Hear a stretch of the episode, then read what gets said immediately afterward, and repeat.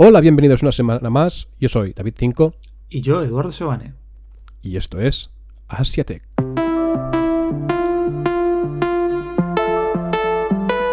Asiatech, tu podcast de tecnología asiática.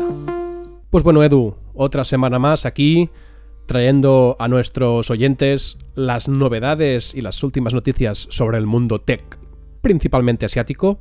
¿Tenemos hoy alguna cosita fresca? Tenemos cositas frescas y hoy voy a, narra- voy a narrarlo en modo de historia, así que que empiece la función. Eh, espera, espera, que voy a por palomitas. 2022. China. Los contenedores arden. El fuego amanece.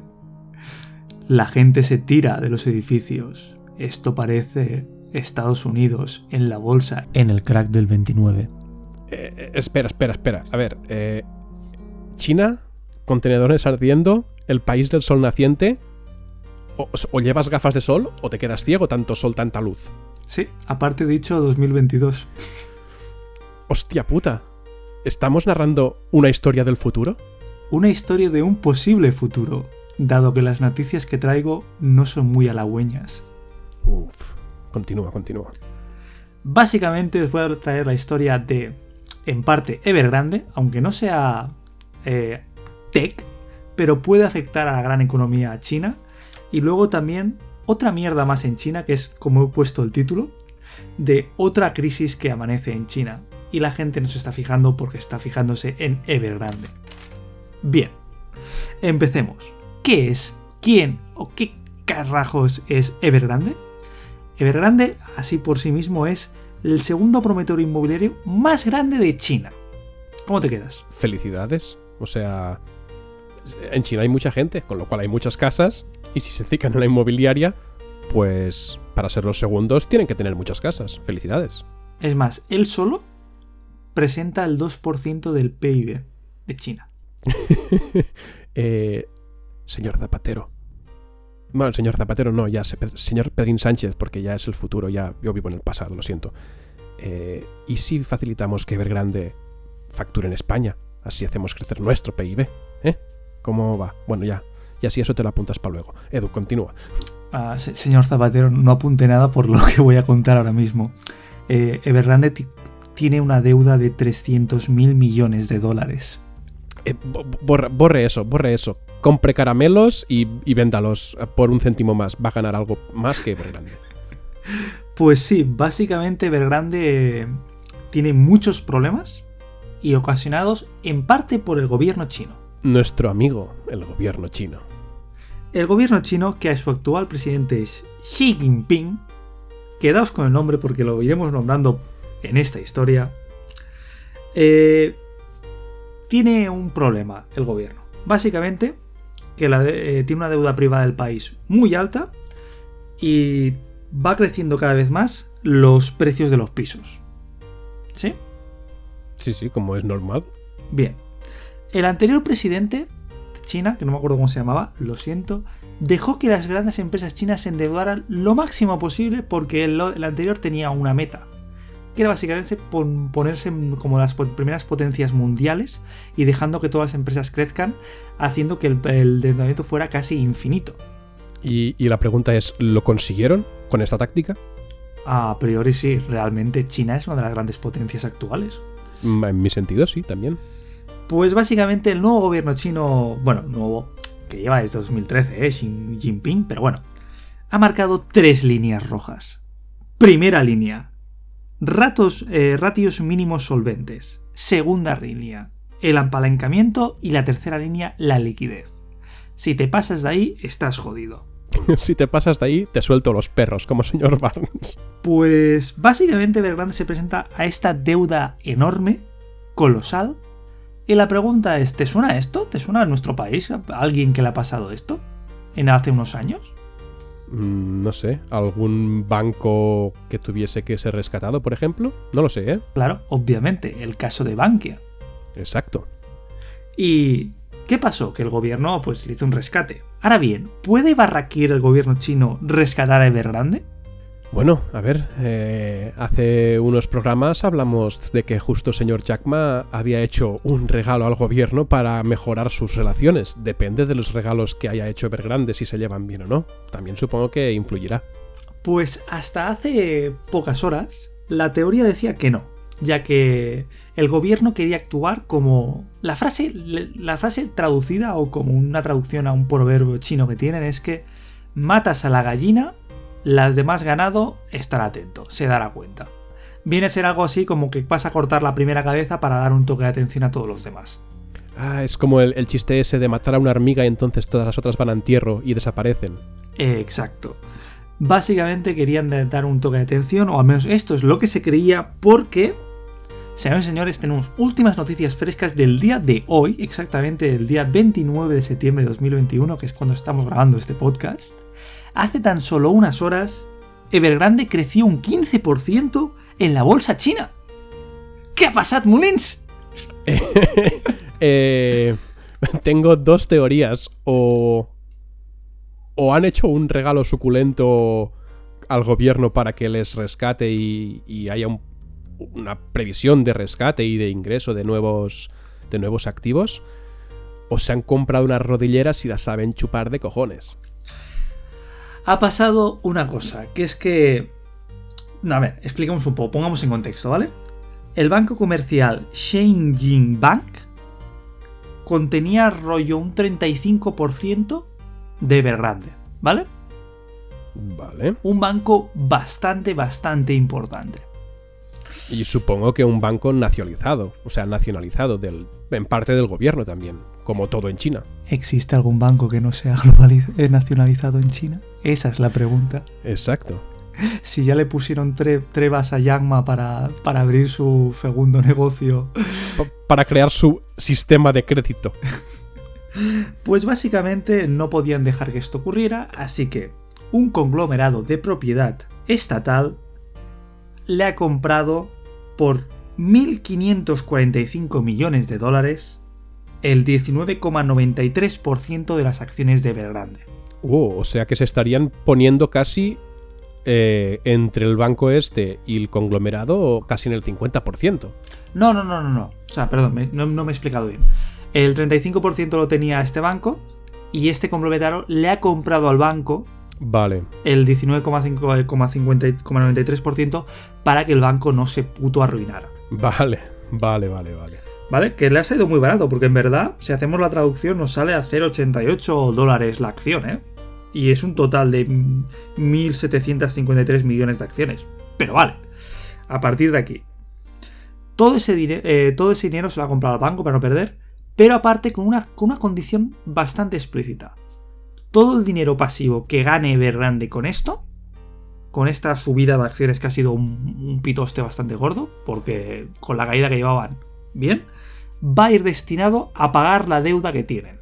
Vale, o sea que es un conglomerado un poco con cabeza de decir, eh, que lo que saquéis de esto, gastároslo bien. Es como, es como la abuela que te da dinero, pero no te lo gastes en marihuana. Exacto. Luego me, te paso dinero, pero luego me va a enseñar la factura en que te lo has gastado. Claro.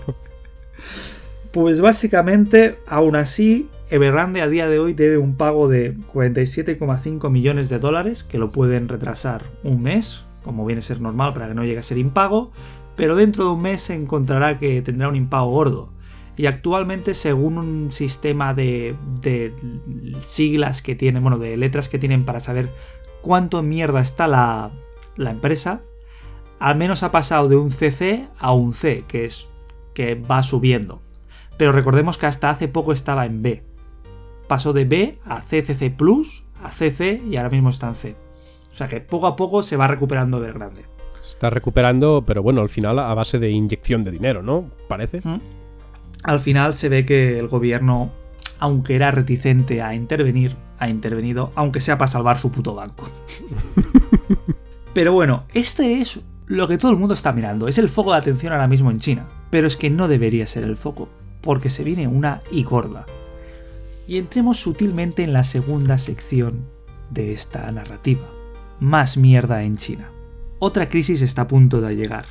Básicamente la escasez de gas, petróleo, carbón y materias primas está llegando a China. como obviamente estaba llegando todo el mundo. Porque, pero Pekín ha tomado cartas en el asunto. Y atención a la frase que te voy a decir, porque te va... Yo creo que siendo tú un hombre consciente y con cabeza te va a doler. Pekín ha empezado a racionar, a racionar el consumo de electricidad en las empresas, a contener precios y a reducir emisiones. Vaya, vaya, vaya. No sé por qué me parece totalmente lógico entonces eh, entender que también, no sé si te, te suena, que últimamente han baneado todo el mercado de transacciones de criptomonedas, de minarlo, porque realmente Oh. eso también es un gasto de energía flipante. Vaya. que, te- que no era por, lo, por el Bitcoin en sí, por la idea. oh, oh. Mhm. Pues básicamente la, cosa está seria porque ha- han racionalizado en fábricas, o sea, fundiciones de aluminio, eh, productoras textiles, procesamiento de soja. Está siendo bastante bestia. Eh, incluso hay algunas que han tenido que frenar la actividad y otras echar el cierre a la fábrica porque no pueden hacer más. Es más, Unimicron Technology, que es una proveedora de Apple, ha echado el cierre cuatro días, del 26 de septiembre hasta el 30 de septiembre, no puede abrir esa fábrica. O sea, si, si hoy queréis ir ahí a, pues no sé, a picar a la puerta, hoy mismo 29, hoy no se puede. Está Sí. cerrado. Hoy Sean Chan, Sean Chan es el típico chino de 16 años, su ilusión era trabajar en Umidigi Technology, iba con su currículum y ha visto que hoy estaba cerrado. Vuelva usted mañana, le ha dicho el de la puerta. Pero esto no, esto no viene, esto tiene que ver con un personaje que hemos nombrado antes, con el señor presidente de China, Xi Jinping. Básicamente Xi Jinping quiere hacer, eh, que esto te parecerá un poco a trola, pero es verdad, quiere hacer que China sea socialista. Espera que no me puedo contener la risa. Eh, China, un- un- una, una economía muy rara, porque al final es como un comunismo libertario. Bueno, no sé, no sabría cómo definirlo exactamente. Ahora quieren volverse socialistas. Sí, y incluso en nuestro podcast ya damos pistas sin nosotros mismos saberlos. Oh, Porque quiero recordar a dónde iba destinado los 15.000 millones que dio, que dio Jack Ma al a China. al, al- al gobierno, o sea, era un regalo al gobierno. Era un, un regalo al gobierno, pero ¿para qué exactamente? Uh, no lo recuerdo. Destinado a 10 proyectos para que las- los trabajadores fueran todos igualitarios, pudieran trabajar en mejores condiciones, pudieran eh, tener trabajo y un sueldo más equitativo, pudieran trabajar en cosas que sean sostenibles. Vamos, que lo de Made in China pronto va a ser Made in India porque en China ya no se va a poder fabricar barato.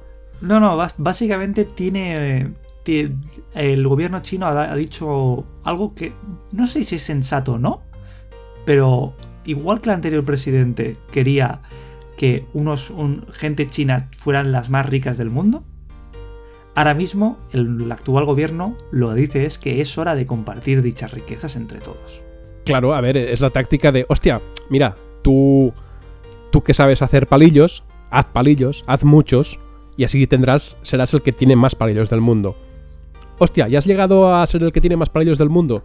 Mira, pues sabes que, es que nosotros no tenemos palillos, y co- como tú eres el que tiene más del mundo, hombre, pues un poco de... que a ti te sobran, no los necesitas todos. Es que es peor aún. Es tener un grupo de clase, ¿vale? Una clase que dice, tú tienes, o sea, tú Albert, tienes que ser el número uno en todo, ¿vale? Tienes que sacar dieces en todo, ¿vale? ¿Sí? Para ser, para que seamos de las mejores clases. Y ahora que somos de las mejores clases gracias a ti, ahora comparte esos puntos entre toda la clase. Ahora ya estás sacando en vez de 10 20 porque si no, no llegamos. Pues básicamente eh, Xi Jinping no quiere parar la guerra contra, contra el capitalismo emergente en China, ya que... Y tampoco contra la energía, quiere que todo sea más sostenible, ya que tiene una meta, el señor Xi Jinping. ¿Y cuál es? Dicho por él, quiere ver el cielo azul en los Juegos Olímpicos de Invierno de, de, de, de Pekín, creo que es de Pekín, en febrero de 2022. Creo, creo que es de 2022. Ahora a lo mejor me he perdido. Pero quiere un cielo azul en China. Yo, a ver, Xi Jinping, mira, que yo no sé mucho de, de, estas cosas, de llevar a un país y tal, pero sí sé de colores. Mm, tú te vas al Leroy Merlin, escoges el color que más te guste y compras potes de pintura. Y con eso pintas lo que quieras ver de ese color. El cielo, pues pintas el cielo. No pasa nada, sí. Mano de obra, has dicho que te sobra. Es verdad que ahora con las mierdas que has dicho, pues les tendrás que pagar un poco más. Pero, ¿qué más da? ¿Un par de rodillos? A ver, eh, coge extensibles, porque sé que vuestra gente es un poco bajita y quizás no llega. Pero bueno, un extensible de rodillo todo el mundo también puede encontrarlo. Bueno, básicamente a lo que venía al principio del todo es que si China sigue así, acabará, subido en el caos, habrá fuego en las calles, la gente se tirará de rascacielos, a menos que haya un cambio y que el cambio sea positivo. A ver que, cómo va a acabar todo esto. Pues mira, sinceramente también quería intervenir un poco con conocimientos porque me suena de que China ahora mismo está pasando también por, aparte de, los cambios que se mueven desde el gobierno, también tienen limitaciones eh, de las que no pueden controlar nada. Y vendría a ser el, como todo el mundo sabe, la producción se realiza en China y se envía a Europa, Norteamérica, Sudamérica, con barcos y containers y pues muchas veces a través del canal de Suez, ¿vale? ¿Qué pasa? En pandemia, los containers que estaban aquí en Europa o en América, pues no pudieron ser vaciados porque no había mano de obra trabajando para poder ser vaciados, ¿vale? Vale, está aquí bien. Además, se sumó el piloto de barco ese un poco borracho que la lió ahí en el canal de Suez. A ver, es que había comido polvorones el barco y había engordado un poco. pues, pues mira, también por la culpa de los polvorones de la estepa, ahí pasó pillado. ¿Y qué sucede? Que ahora hay un montón de containers por descargar en destino y evidentemente para devolver y China no sabe cómo mandar las nuevas, lo, recién fabricado hasta Europa o hasta su destino porque no tiene el container donde enviarlo.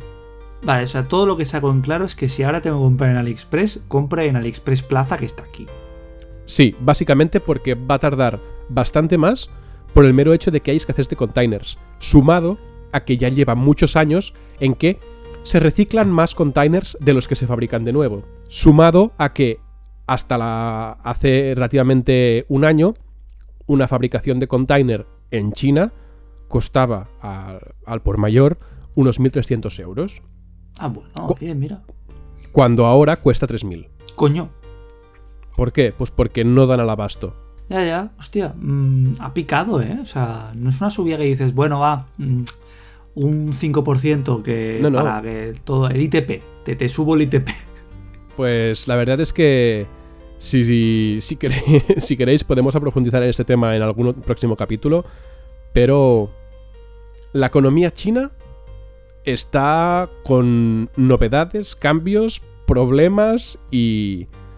Y bueno, veremos a ver qué sacan de todo esto. Vale, lo que me queda también en claro es que Asiatech va a tener que centrarse más en Japón a partir de ahora, porque si China desaparece. Eh, y en, en, Haití. Haití también es Asia. Es verdad, sí, también. Hay que buscar startups que nos quieran patrocinar en Haití, a ver qué hacen. No sé, máquinas de vending de noodles, no lo sé. No sé. Algún día habrá que ver top 3 máquinas de vending del mundo. Correcto. Pues mira, si quieres, eh, te voy a contar también yo otra cosa ligada que quizás alguno de nuestros oyentes ya conocerá, pero para ponernos un poco al día con Asia y en concreto China. Vale, adelante. Eh, ya conoces que, bueno, China es como hasta ahora era un país bastante cerrado y que desde el gobierno querían controlar básicamente todos los aspectos de principalmente su población. Sí. Y eh, bueno, pues derivado de esto, eh, hace, sí, en 2017-2018, todos los periódicos internacionales se llenaron de una noticia de que el gobierno chino había instaurado como un sistema de crédito por puntos que era como más que el, quizás la finalidad era el crédito pero se usaba para más cosas para que te pongas así un ejemplo rápido pues tú partes de, yo que sé, mil puntos, haces una cosa mala. Por ejemplo, una multa de velocidad. en vehículo, te restan puntos. Y cuando vayas a pedir un crédito, según los puntos que tengas, pues te lo van a dar o no. Cuando tu hijo, que todavía no tiene puntos, quiera entrar en según qué universidad, también según tus puntos le van a decir que sí o que no. Y bueno, pues eh, hay toda una serie de una lista de buenas acciones que suma una cantidad de puntos en concreto y toda otra mucho más extensa lista de malas acciones que te restan puntos. No, no, Molins, no, no me vengas con esto. Yo me he visto el capítulo de Black Mirror donde pasa esto.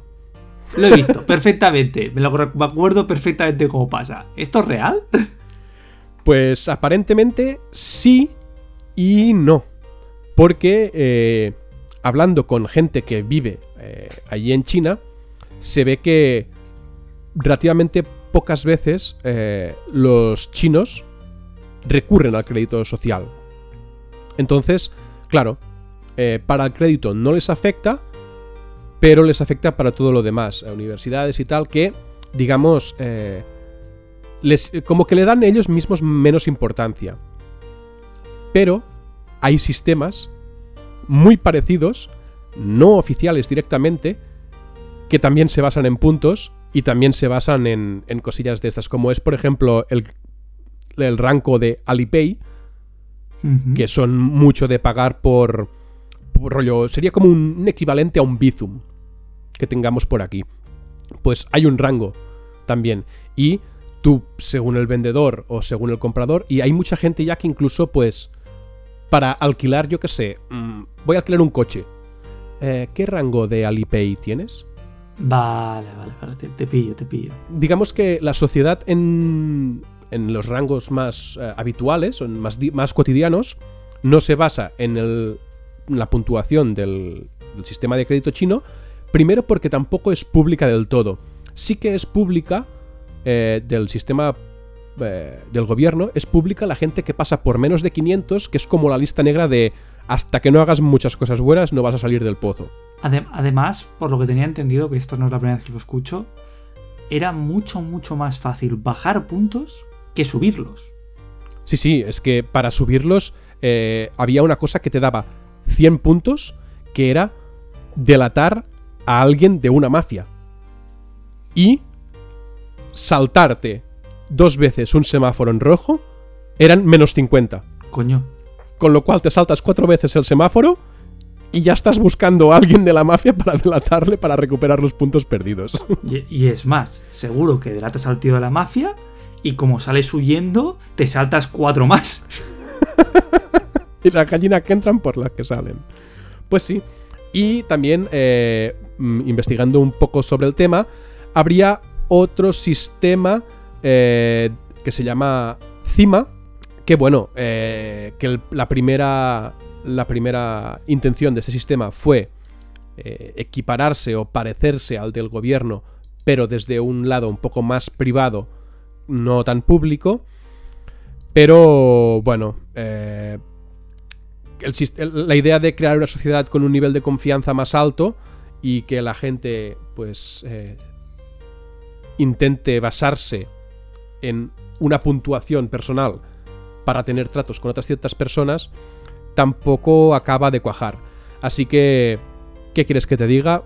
La gente directamente lo usa poco, aunque mm, si bajas mucho la puntuación, puede que te encuentres con un marrón. También te digo que me parece interesante que la gente lo utilice y agradecido porque todo este sistema al final puede ser corrupto. Y no es lo mismo o puede tender a fallos. Y no es lo mismo hablar de un fallo que tengas mm, en, yo qué sé, en la compra que a lo mejor te, te, cobran 50 euros más, que un fallo que no te permita que tus hijos vayan a la universidad, que no puedas pedir un crédito, que no puedas hacer un montón de cosas. Es más, me, parece que tenías que... Eh, o esto, esto ya no sé si es Black Mirror o, es China. Eh, ir en avión también te, te, iba por el tema del sistema sí, sí. social? Si quieres, te, voy a dar una lista de, cosas en las que el sistema de crédito social chino afectan. Desde la preferencia, como ya hemos dicho, en las admisiones escolares, prioridad a la hora de obtener un puesto de trabajo. Preferencias para obtener contratos públicos. Si tú y los cabecillas de tu empresa tienen buena puntuación, tendrán más números de, obtener un contrato público. Mejor asistencia sanitaria, incluso reducción de los tiempos de Espera, espera. espera, mejor asistencia. O sea, claro. Bueno, a ver. Para ellos supongo que es fácil. El que se porta bien va antes.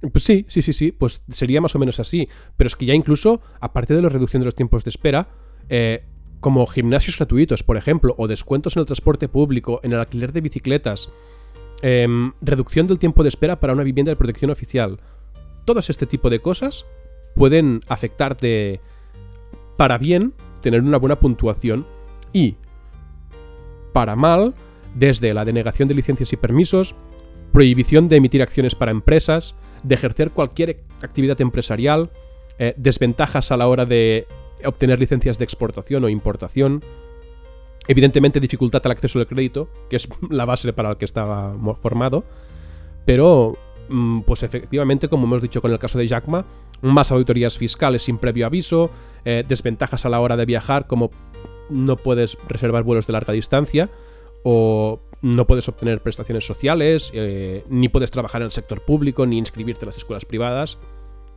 Sí, eh, el gobierno usa mucho esta. se basa mucho en esta puntuación, pero es lo que hemos dicho, diariamente a ellos no les afecta o, o no se basan en, en esta puntuación para tratar entre sus iguales. Solo vendría a ser una forma del gobierno para clasificar sus cosillas. Bueno, a ver. Ha habido una que me ha gustado como idea. De no poder entrar a trabajar el gobierno si no eres buena persona. Porque así en, te- en teoría evitas la corrupción dentro del propio sistema. Bueno, pero es entrar a trabajar, claro, es entrar a trabajar. Una vez entrado a lo que quieras. Bueno, a lo mejor también te echan. Sí, podría ser. Pero bueno, no me o sea, esa no me parecía mal, pero claro. da- si eliges quién. Si, es la per- si se corrupta la persona que elige a quién le pone la nota. Y también es un, ahora que ya he entrado, escalo y luego ya pues me bajo yo los puntos o me los subo al gusto cuando tengo Sí. suficiente poder. Es así.